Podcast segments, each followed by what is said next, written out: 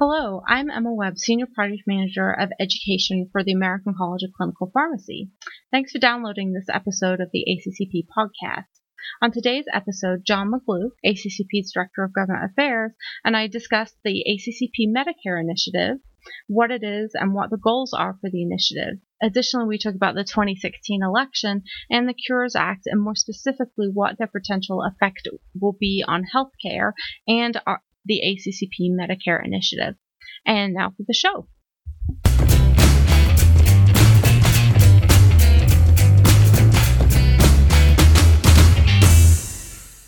Um, welcome, John. Well, hello there, Emma, and thank you very much for, for putting this um, webinar together. It's a pleasure to be here today.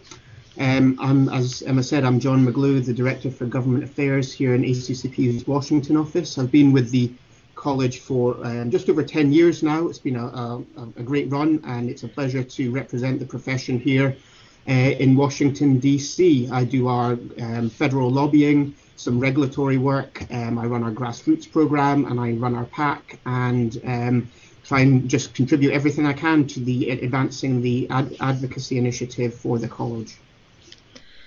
Well, I think the first question that I have is I think um, most people um, we're a little bit surprised about the um, election results that we've just had. And in previous election cycles, we had all this discussion about um, healthcare reform. Um, but this election cycle, it seemed like there wasn't that much discussion about um, revising and replacing um, the Affordable Care Act or a lot of other healthcare discussion. It seemed to be more focused on national security, um, immigration, and the economy. So, especially given the results of the election, what do you think this tells us about in terms of healthcare as a priority in Washington? Well, uh, firstly, I, I just um, comment, and uh, you know, this is kind of tongue in cheek here, but there's a certain irony to asking somebody who lives and works um, in Washington D.C. Uh, to comment on this, because really we were the people who got it completely wrong, and um, you know, I, I, think I think there was a, a, a, much better sense across the country of the momentum behind uh, Mr. Trump, President-elect Trump, and that was completely missed within the Beltway, and and most um, you know, pundits and, and, and pollsters and so forth um, really just got the whole thing wrong. So I'll, I'll kind of um, caveat my response with that. But um, I, I, as, as you said, you know, unlike in, in 2008, for instance, healthcare uh, wasn't a major issue on, on the campaign trail. Um, we, we, we saw the uh, obviously looking back to Obama's uh, presidency, um, his the, the Affordable Care Act um, is considered his major legislative achievement, um, and really all all that uh, President-elect Trump was um, proposing was to repeal and replace um, the Affordable Care Act. Um, that looks almost inevitable at this stage.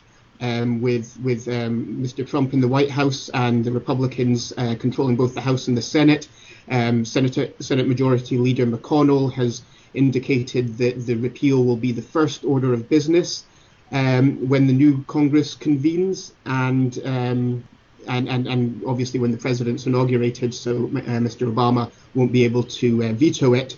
And, and they're looking to use a budget reconciliation process that isn't subject to filibuster rules, uh, basically to strip out all, all of the, the, the guts of the Affordable Care Act and basically um, re- render it um, render it obsolete. Um, so, you know, I, I, as I say, you know, I'm, I'm, cautious about predicting anything um, this cycle, but um, that that looks like a fairly safe bet. Um, what we what remains to be seen is what the replace portion of that looks like, and there is some speculation. for instance, Speaker Ryan has, you know, for a number of years proposed are, are you know some major uh, significant Medicare reforms uh, that would essentially um, take uh, the federal government out of the Medicare program as much as possible and um, either either hand it over as a voucher program to individuals to be able to purchase health insurance or then hand over control of the Medicare program uh, largely to the states to administer at the state level, kind of like we see with Medicaid. So that's that's kind of what some of the speculation is um, for for the first couple of months of the uh, the new administration and the new Congress. I I, I find it funny that um, you know there wasn't this there wasn't very much discussion in during the election cycle about healthcare, and now um, potentially we could see the biggest change in healthcare that we've seen in a generation when it comes to obviously the repeal and replace of the Affordable Care Act, but um, also talking about block grants for Medicaid, um, premium support for Medicare. So, be an interesting interesting few months um, coming up. So what do you? It, it, it, I'm, just, I'm, sorry to interrupt, but it no. is a very good point that there are a number of provisions. You know, despite the uh, political controversy around the Affordable Care Act, and particularly the ind- individual mandate required um, everyone to have health insurance, and some of the pressures there on employers with the employer mandate and so forth, that was perhaps speculated to have um, caused problems for small businesses, large businesses um, and, and affected job growth and so forth. There are a number of provisions there that are very popular. And so, you know, it'll be interesting to see what they decide to keep and what they decide to discard and how they manage to um, balance all of that while getting rid of the individual mandate. Because if you remember, the individual mandate was put in place essentially as a trade off. So the insurance companies were required to, um, you know, provide uh, insurance um, despite pre existing conditions and there was limits on rating that they could um, premium rating that they could um, that they could impose on on individuals based on um, their personal health. Um, the, the, the trade-off was that all all uh, Americans were required to have health insurance. So um, it'll be interesting to see how they make that work economically, because obviously if you don't require um, people to have health insurance, it, you know the, it's going to uh, be more of the the sicker, more expensive uh, citizens who, who have coverage and those who are healthy, younger, and so forth will forego coverage, and you know, it'll just be interesting to see how they make that work. It will definitely be be interesting. So, I know that, um, or at least based on some of the conversations that I've had with you and with other um, ACCP staff members, that there were some things in the Affordable Care Act that directly impacted our members. So, what does a repeal of that act um, mean for our for ACCP members? Well, again, you know, it's it, it really does it, it really remains to be seen. I mean, there's a, a, a lot of um, what affects our members under the Affordable Care Act um, occurs under CMMI, the Center for Medicare and Medicaid Innovation, where there were a number of pilots and different programs going on where they were um, testing and rolling out different um, approaches to team-based care, um, interdisciplinary care, um, patient-centered medical home type models.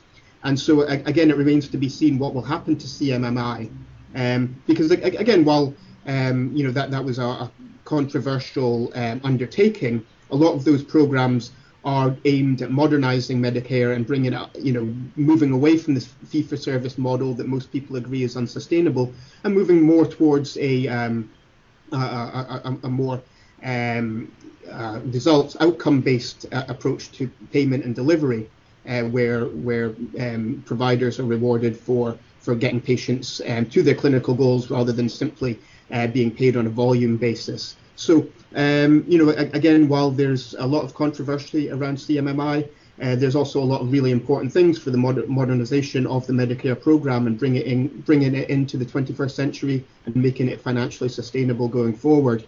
So, you know, whether those programs continue to exist under something like CMMI or whether they're discarded altogether remains to be seen. But um, it's it's that type of program that's uh, re- that, that's really affecting our members, I believe. Okay.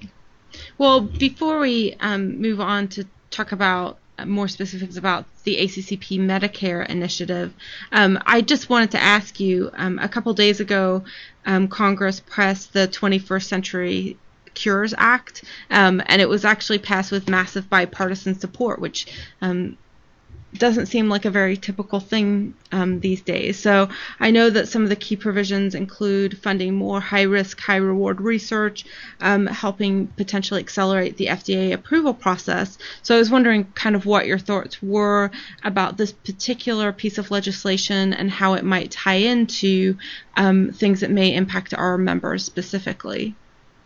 Well, I mean, firstly, I'd say with the with the 21st century cures, um, the I, think, I believe the most important aspect is the fact that, as you mentioned, um, Congress were able to come together in, you know, un- under quite trying circumstances and overwhelmingly pass a bipartisan piece of legislation um, related to healthcare. And I think that really it, it does um, it, it, does indicate some encouragement for the new Congress.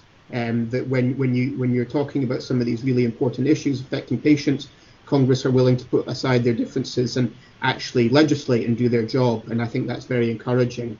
Um, specifically, um, you know, you, you, see, you see, I think about five billion in new funding for the National Institutes of Health. That's the, the NIH, and particularly um, that includes um, almost two billion, I believe, for the what they're referring to as the cancer moonshot that's led by um, by Vice President Biden um, to kind of accelerate uh, research into um, ultimately, you know, ending ending the the the, uh, the burden of cancer and, and, and its its terrible impact on on um, families across the country.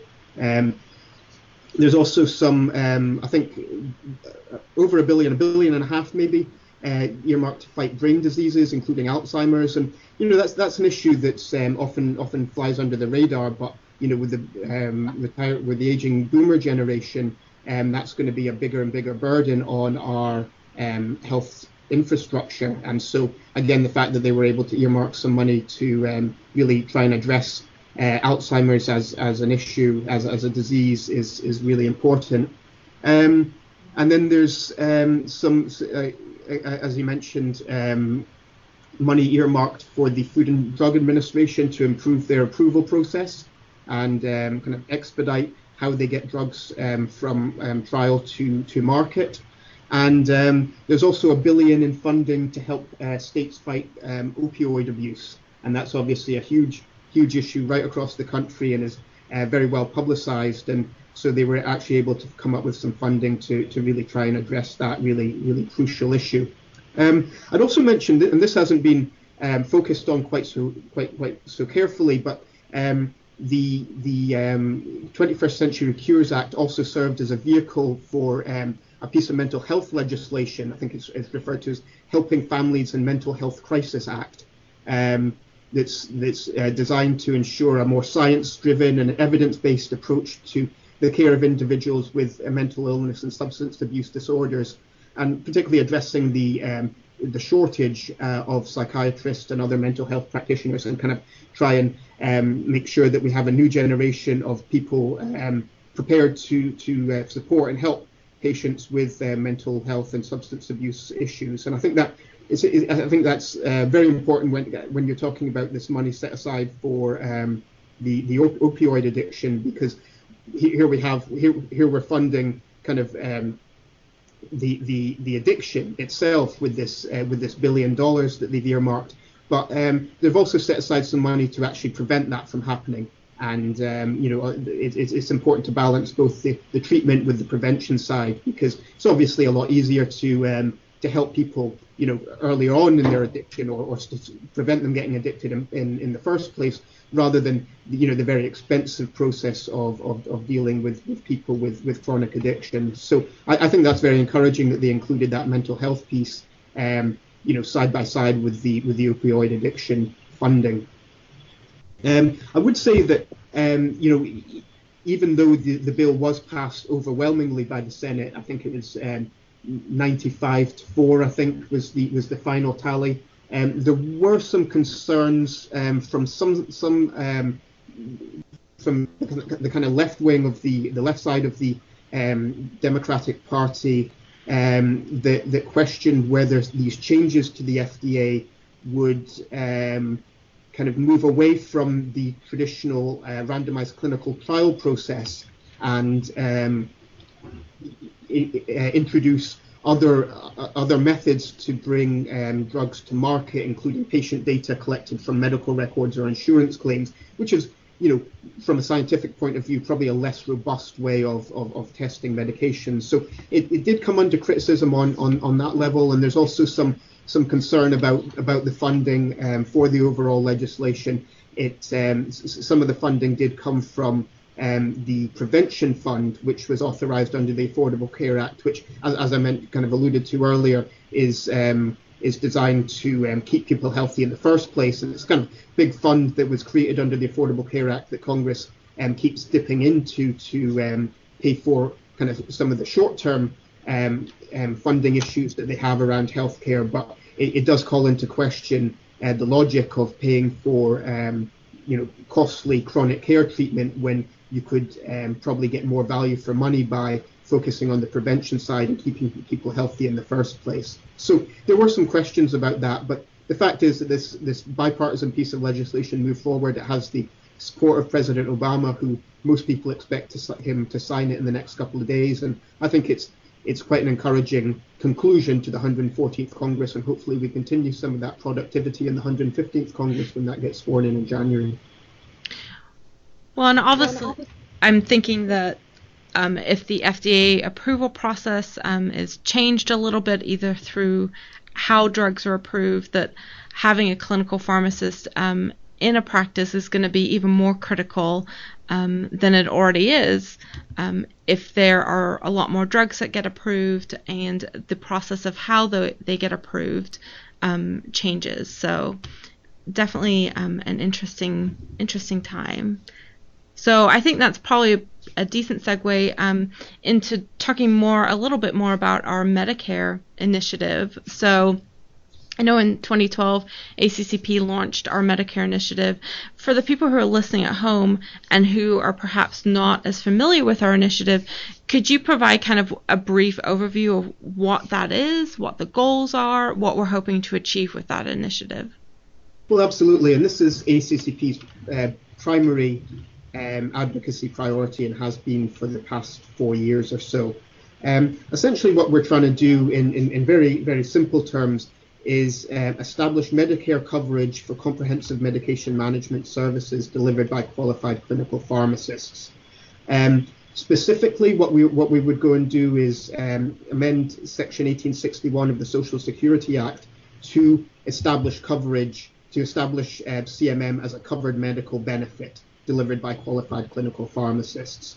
Um, our definition of the qualified clinical pharmacist is that they're board eligible, um, so they wouldn't necessarily have to be board certified, although that would obviously be our, our preference. But recognizing that not all areas of practice have a BPS um, certification, we felt it was important to to, to allow all practitioners to um, to participate. So we, we, we made the requirement that they be board eligible, which essentially means you've practiced for you know uh, around two years in, in your specific area of practice. Um, secondly, and, and I think almost as importantly, or perhaps more importantly, um, the services would have to be um, delivered under a collaborative practice agreement or under uh, privileges um, granted by the institution in which the clinical pharmacist practices. And we really think, I mean, everything that we're seeing in terms of healthcare reform, Medicare reform, payment reform is all about um, moving away from fee for service and moving into a more team based approach to care. And while we, we recognize that collaborative practice agreements across all 50 states are far from perfect and there's a lot of variation from state to state, we felt that was the key uh, or, or, the best um, best approach, the best uh, regulatory structure to ensure that care truly is delivered in a in a team-based manner, and it's not just about um, pharmacists billing independently, but it's about working collaboratively um, with physicians and other members of the team and getting paid for that care through through collaborative practice agreements and team-based care. Um, we we our, our, our definition of um, of CMM is um, is is consistent with the standards of practice that we publish and is also uh, consistent with the definition included in the Patient-Centered Primary Care Collaborative, which is the multi-stakeholder um, coalition that's really advancing the patient-centered medical home model.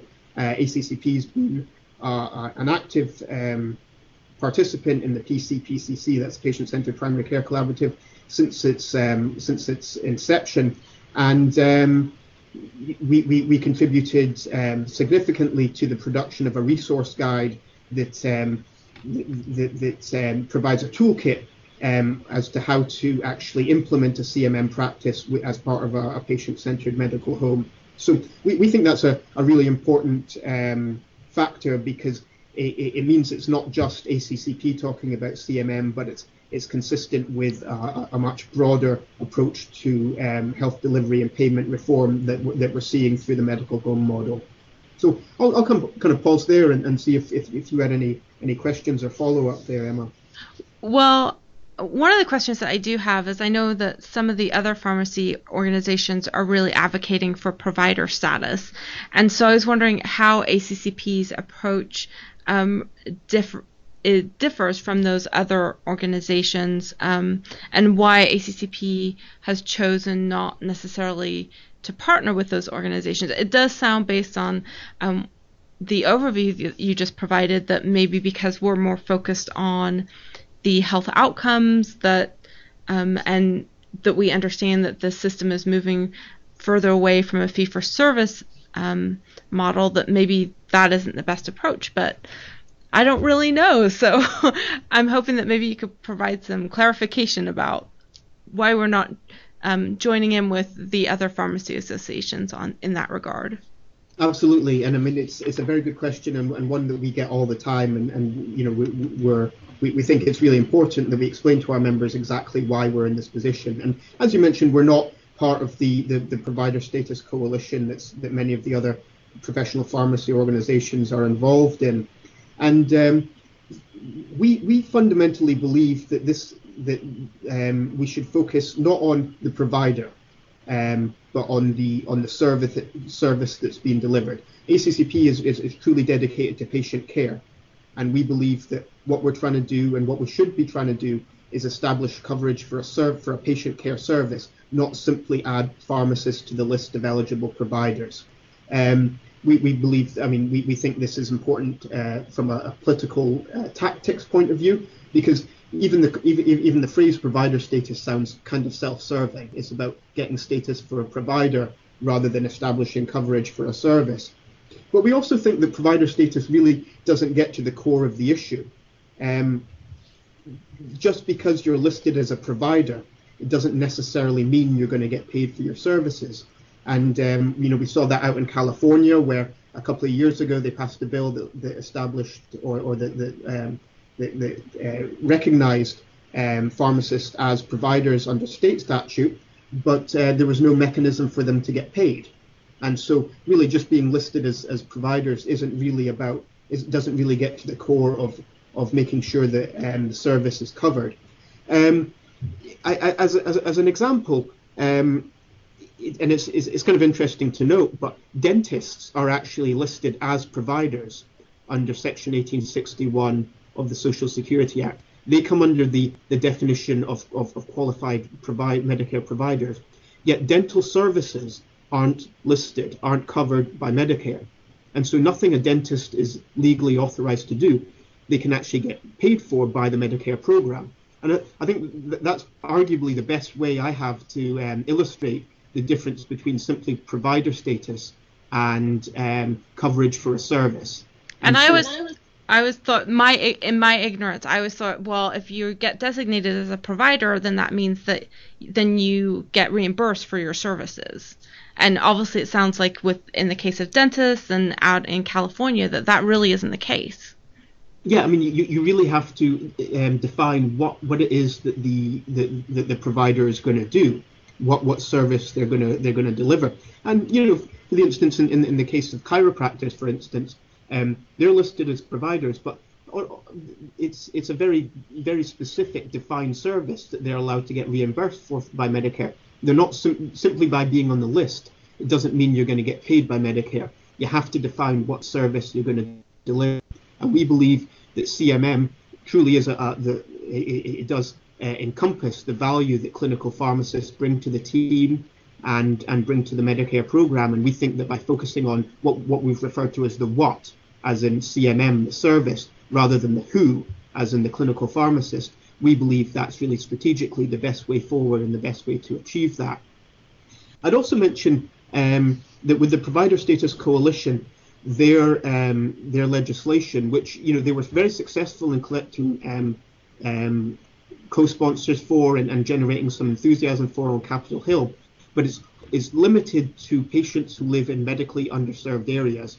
And we don't believe that limiting um, C- access to CMM only to those patients who live in medically served under uh, areas is really the, is, is, is, really the way forward. We believe that um, it should be based on medical necessity, and there are many chronically ill, complex Medicare patients who could benefit from this service who don't qualify as, as medically underserved yet could really use uh, access to, to CMM services. So we didn't want to limit the uh, patient population uh, simply to those in medically underserved areas, but rather make it open to the entire uh, Medicare population based on medical necessity.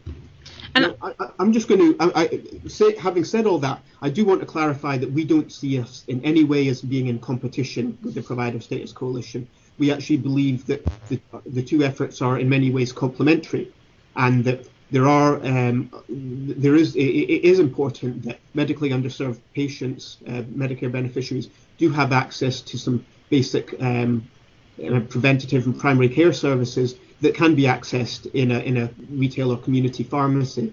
We just don't feel that that best serves our, our um, members, most of whom don't practice in those settings. So we, we really feel that the two um, are, are, are, complementary efforts, but they're talking about different patient populations, um, you know, medically underserved versus uh, chronically ill complex uh, patients who aren't getting to clinical goals through their medications. And we also think we're talking about different um, practitioner populations. You know, um, the the uh, retail pharmacists and, and, and, community pharmacists versus the the, the board certified uh, or board eligible um, clinical pharmacists practicing under uh, collaborative practice agreements. So we believe it's different populations of patients, different populations of practitioners. Um, they're both trying to improve health for for uh, Americans and improve the um, health for, for or improve the um, care delivered under the Medicare uh, program but we just think um, you know we're we're, we're um, talking about two entirely different issues here, and you know we're quite comfortable with what our pharmacy colleagues are doing with their provider status coalition, and we, we really hope that they're comfortable with what we're doing with with our CMM initiative. So is this a case of where we um, celebrate um, their achievements, but focus our energies on the ways that we think can best serve ACCP members and the patients that they serve? Absolutely, and you know, in my opinion, and you know, having worked um, on on Capitol Hill for, or you know, worked uh, in Washington for um, you know over 15 years now, I think you know the more people that are talking about um, patient care delivered by pharmacists, the better. And uh, you know, we, we think you know our, our effort complements theirs, and and and theirs complements ours. And you know, the more the, the, the more people up there talking about these types of issues, the, the better we're, we're all going to be. So you know, we're, I think I think we can all coexist here, and and we're um, we're quite happy with with that structure. So, the next question I have is. Since the Medicare initiative was announced, what sort of progress has been made um, to this point? Well, we've we've um, focused specifically on on the um, committees of jurisdiction in both the House and the Senate. Um, in, in, the Senate, particularly, it's the Finance Committee that has jurisdiction over the Medicare program and, and Medicare payment. Over on the House side, it's Energy and Commerce and Ways and Means to split uh, jurisdiction for Medicare. Um, but and, and we, we've done a lot of good work with um, you know the the, uh, the, the members on those committees and particularly the, the health subcommittees within those committees and we've had you know almost overwhelmingly positive feedback around this initiative. Um, I don't think I, I, I, can honestly say I don't think I've been into any office where we've had you know pushback on the substance of our of our initiative. Um, I think most people recognise the challenges that complex chronically ill Medicare patients face with their medications, and um, I think most people recognise you know the value that, that clinical pharmacists bring um, in delivering CMM and the importance of that as part of the overall care plan. Um, that said, we, we do realize that this is a, um, a, a challenging uh, economic environment, and um, because of the way Congress um, attaches a price tag to a piece of legislation, um, there will th- this is this is a challenge to to um, um, get to, to to move forward. Ultimately, Congress will only uh, recognise the upfront cost of covering CMM as a service and won't recognise any of the savings that we believe will be inevitable from keeping patients out of hospital, avoiding emergency room visits, and ultimately getting patients to their clinical goals through CMM. Um, so you know that that is a challenge, and you know the, the, the, main pushback we get is on the cost and, and the way that um, that, that Congress um, attaches a price tag or what they call uh, the score through the um, through the uh, Congressional Budget Office or CBO, which is the the um, kind of independent body that attaches a price tag to any proposed piece of legislation. Um, that said, um, we, we, we have seen some important steps forward, both with um, um, the Medicare um, access and, and or, or the, the MACRA uh, bill that changed um, that changed the way that physicians are paid and um, provided some incentives to uh, physicians to get involved in more team-based uh, approaches to care and to move move physician payment to a, a, more value and outcomes um, based approach rather than um, just simply the, the fee for service approach. And we, we saw that pass and is now being being implemented and, and, and should move forward in the next Congress or the you know the next year. Now it's in the regulatory process. Um, so we've seen some some important and, and encouraging um, um, developments, both you know related specifically related to to our um, to our initiative, and secondly to um, you know the overall direction that Medicare payment is moving. Um, importantly, we've been working with with with two members, uh, two, two leading members of, of, of, the Energy and Commerce Committee on the House side, uh, Congressman Erik Paulsen from Minnesota and Congressman uh, Peter Welch from Vermont. And they, they released uh, or they introduced what they called the Better Better Care Lower Cost Act, um, that's aimed at improving care for chronically ill Medicare beneficiaries. And um, we we'd endorsed that in the previous Congress, and when when they in, introduced it earlier this year, they reached out to us and asked for our endorsement again, and we were delighted to uh, to endorse that bill.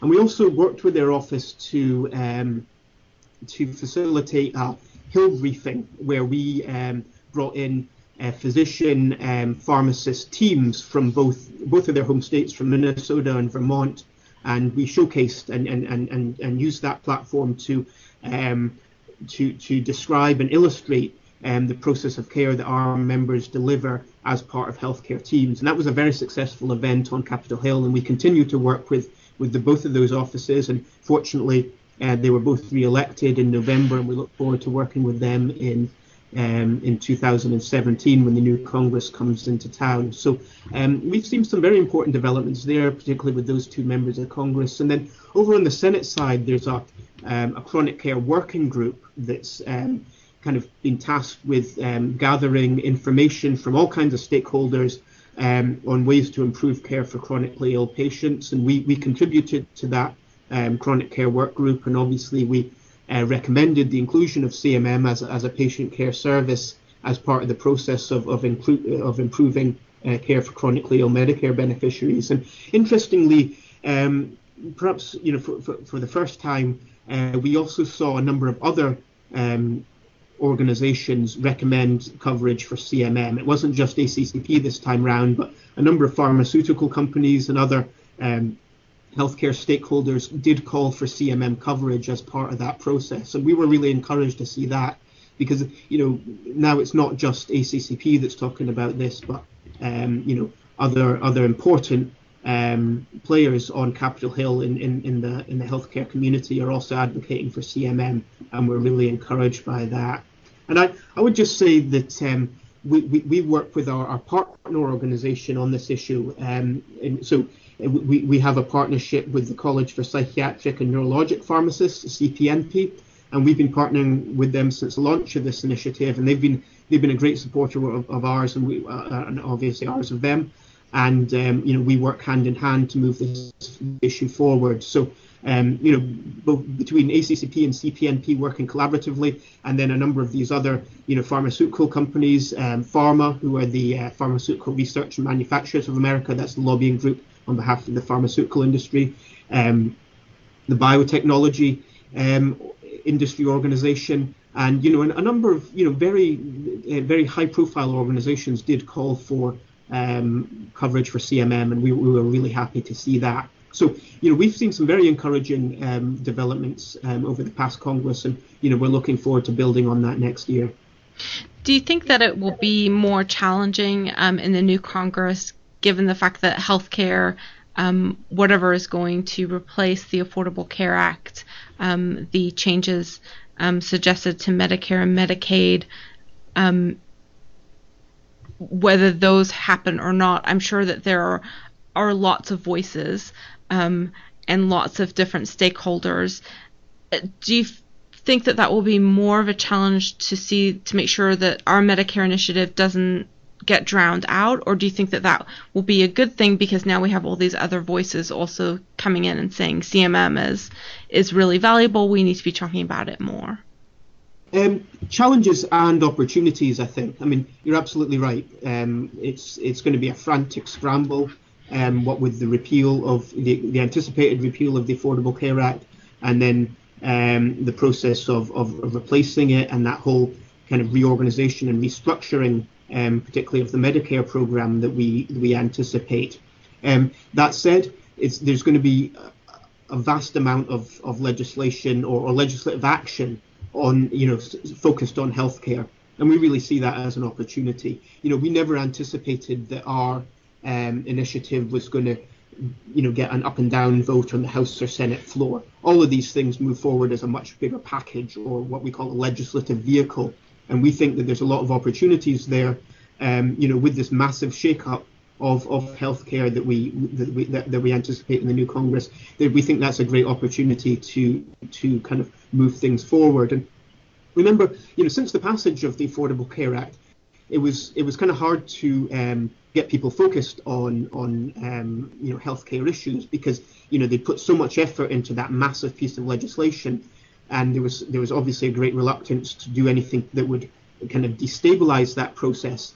Um, so you know, there there weren't a lot of uh, subsequent opportunities to to get our uh, initiative moving forward. We think with this um, with this shake-up and with this um, repeal and replace process, you know, we, we think that um, there's going to be enough healthcare legislation moving forward that we'll find an opportunity to perhaps include ours as part of that much bigger process. Um, secondly, you know, I think uh, all of all of the rhetoric, at least that we're hearing coming from the Republican side, is of, of the importance of, of modernizing Medicare and making it look like some of the uh, best practices that we're seeing in the private sector. And you know, we, we can very credibly point to the fact that you know, in, in, in very highly regarded in integrated care systems like the like the um, the Kaiser networks and like at the Mayo Clinic and the Cleveland Clinic, that's exactly the type of work that clinical pharmacists are doing as part of healthcare teams. And you know, we, we have a very strong message to say that if you want to make Medicare look like some of these um, gold standard private sector models, that's exactly how you need to incorporate clinical pharmacists and cover CMM um, in order to in, in, in order to to uh, get those health outcomes that, that you want to achieve. Um, secondly, as, as, as we're moving from a uh, you know, moving towards more towards a value and outcomes-based model, there's you're going to have have to get the medications right, and that's really that's been our tagline for this initiative all along: getting the medications right through CMM. And um, you know, if, if you're going to meet any of those quality metrics or get patients to clinical goals, you're going to have to get the medications right. And we believe that CMM delivered by qualified clinical pharmacists is the way to get medications right. And you know, we believe that we have a, a very strong message there as Congress grapples with some of these very difficult um, difficult issues. So, finally, I was wondering for our listeners, where can they find out more information about our Medicare initiative, and then how can they get involved if they, especially because this, it sounds like this is a really exciting time that we may be able to make more, um, even more progress. Um, how can they help us do that? Well, I mean, firstly, I, I just can't enough the importance of having our members involved in this. Um, you know, right now we've in, in our Washington office we got a three-person staff, and you know, while I think we can be proud of the work that we do, there's a limit to, to what three people can do on Capitol Hill, given the you know the, the size and scale of of the um, the work that needs to be done. So we really need our members to be vocal advocates for this issue, and um, you know, it, it's impossible to overstate the the impact and the um, credibility that that um, well qualified um, clinical pharmacists, well respected healthcare practitioners um, delivering really, really complex patient care services and helping patients get to where they need to be. It's impossible to overstate uh, how much credibility people uh, doing that work have on Capitol Hill. Members of Congress want and need to hear from our members about the work that they do to, firstly, to better understand the, the, the initiative and the work of the clinical pharmacist and the value that they bring to healthcare teams, and to hear this kind of groundswell of support for this issue and, and to reinforce the fact that it's not just the professional association here in Washington talking about this, but it's, it's um, is practitioners and clinicians and patients across the country that, that are delivering this work and and do and, and, and taking care of patients um, and and and, and um, adding value to the healthcare team, they need to hear from from our members. So I'll firstly point you to our, our Medicare Initiative homepage that you can click to right under the Government Affairs tab uh, on, on on the ACCP website. It, it lists basically everything that we have from our our um, talking points and, and message documents that we that we use on Capitol Hill, and um, some data that we've gathered um, that, that, demonstrates the potential cost savings that we can uh, point to from covering CMM as, as, as, a medical benefit under Medicare. And um, you know, scrolling down all, all of the comments documents that we've submitted to various um, um, congressional committees, to government agencies, um, and, and, and so on and so forth, letters that we've written um, in support of this. So all, all of our um, all, all, of the work that we've done over the past few years around this is, is housed on our Medicare Initiative homepage, and I hope you'll take the time to um, to visit that. You can also on on the uh, the Government Affairs uh, tab you can see our, our Legislative Actions Center, which is a, a, a software tool that we have that allows our members to uh, directly write to their members of Congress just through a few clicks. You, you um, enter your zip code and it'll, um, it'll link you directly to your member of Congress. And then we have a, a pre-populated letter that we have that we've written uh, um, urging mem- you know urging Congress to consider um, coverage for CMM as, as a as a Medicare benefit and um, and and vocalizing your support for that as as, as an initiative. Um, obviously, we you know, we, we've pre-populated it, we've pre-written the letter kind of for your convenience, but you know, its its impact and its emphasis will be will be uh, heightened by um, personalizing it and you know taking some time to describe your practice and the patients that you care for and the work that you do as part of the team uh, and and the value that you bring to the team. So you know while while we do have a template there, we'd hope that you would take some time to kind of personalize it and describe exactly what it is that you do.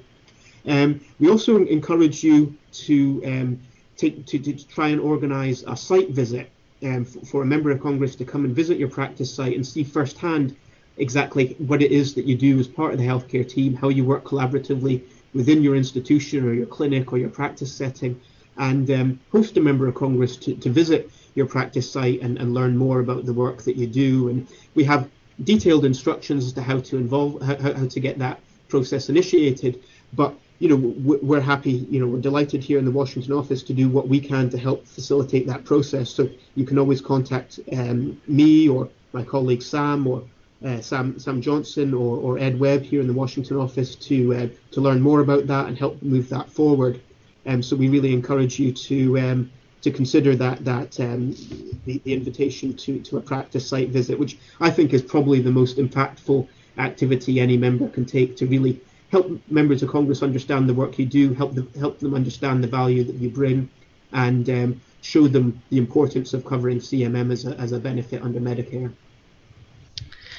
Well, thank you so much for joining us um, on our podcast. So um, I think that that about wraps it up for um, our discussion about the Medicare initiative. Although I'm sure that we will um, be checking in with you again over the next um, six months to a year as things change, and we'll want another update. So thank you so much for joining us. Well, it's, it's my pleasure, Emma. Thank you so much for for uh, organising this today. And once again, I would just emphasise that you know, um, health policy and and and um, CMM really is our passion here in the Washington office. It's what we're really focused on and it's what we love to talk about. So I encourage anyone who's got any questions or thoughts or ideas to um, to, to not hesitate to get in touch with me because you know it's, it's, it's what I love to do. It's what I love to talk about, and I'm I'd be delighted to um, to, to discuss any of this uh, in more detail. Thanks again.